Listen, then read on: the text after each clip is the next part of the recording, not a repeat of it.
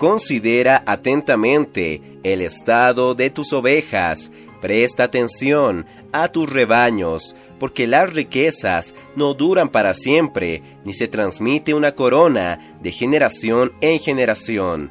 Proverbios capítulo 27, versículos 23 al 24. Oh Señor Jesús, Amados hermanos, amadas hermanas, queridos amigos, gracias al Señor, estamos en el día 17 de noviembre y en este día, en el libro Días más Sabios, quiero hacerle una pregunta. ¿Usted conoce el estado de las ovejas que cuida? Señor Jesús. En el Antiguo Testamento vemos la historia del pueblo hebreo, el pueblo de Dios ellos estuvieron en Egipto durante muchos años siendo esclavizados por el faraón, hasta que Dios los liberó a través de su siervo Moisés. Y después de salir de Egipto, los hebreos pasaron 40 años en el desierto. Allí Dios los sustentó en todas sus necesidades, hizo caer maná del cielo, todas las mañanas. Queridos hermanos, esto es maravilloso, pues ellos comían sin tener que trabajar para conseguirlo. Sin embargo, después de entrar en la buena tierra de Canaán, cada uno tuvo que esforzarse, trabajar para obtener su sustento. Y de la misma manera es hoy nuestra vida espiritual.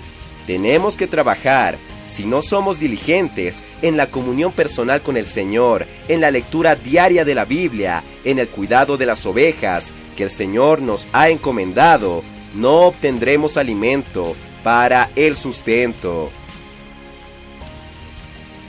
Debemos ser diligentes para vivir una vida cristiana adecuada y cumplir la orientación y dirección del Señor en el cuidado de las ovejas Vamos a esforzarnos en nuestro trabajo de cuidar los rebaños, conociendo la condición de cada una de las ovejas que el Señor nos ha confiado.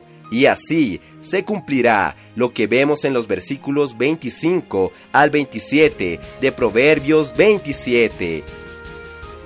Cuando la hierba desaparece, se ve el retoño y se recogen las hierbas de los montes.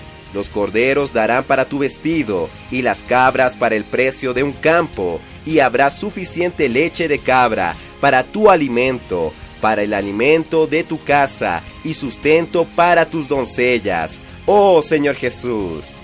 Amados hermanos, en este último tiempo hemos recibido el encargo de salir a predicar el Evangelio, salir a orar por las personas.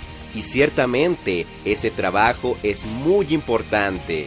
Mas luego de salir a predicar el Evangelio y contactar a las personas, ¿qué es lo que realizamos con estas personas? Estas personas necesitan de cuidado y para eso Dios cuenta con cada uno de nosotros. Tal vez usted, querido hermano, querida hermana, no puede salir a hacer colportaje o no puede salir a predicar el Evangelio por distintas razones. Sepa que aún así Dios necesita de usted, necesita que usted tome ese encargo, esa comisión de cuidar de las personas, cuidar de los miembros nuevos del cuerpo de Cristo. Por eso, amados hermanos, en este día deseamos animarlos a poder establecer la red de cuidado en la localidad donde usted se encuentra, asimismo la central de acogida para poder cuidar de una manera responsable y adecuada de los nuevos miembros. Amados hermanos, vamos a ser útiles en las manos del Señor, cuidando de su rebaño. Jesús es nuestro Señor.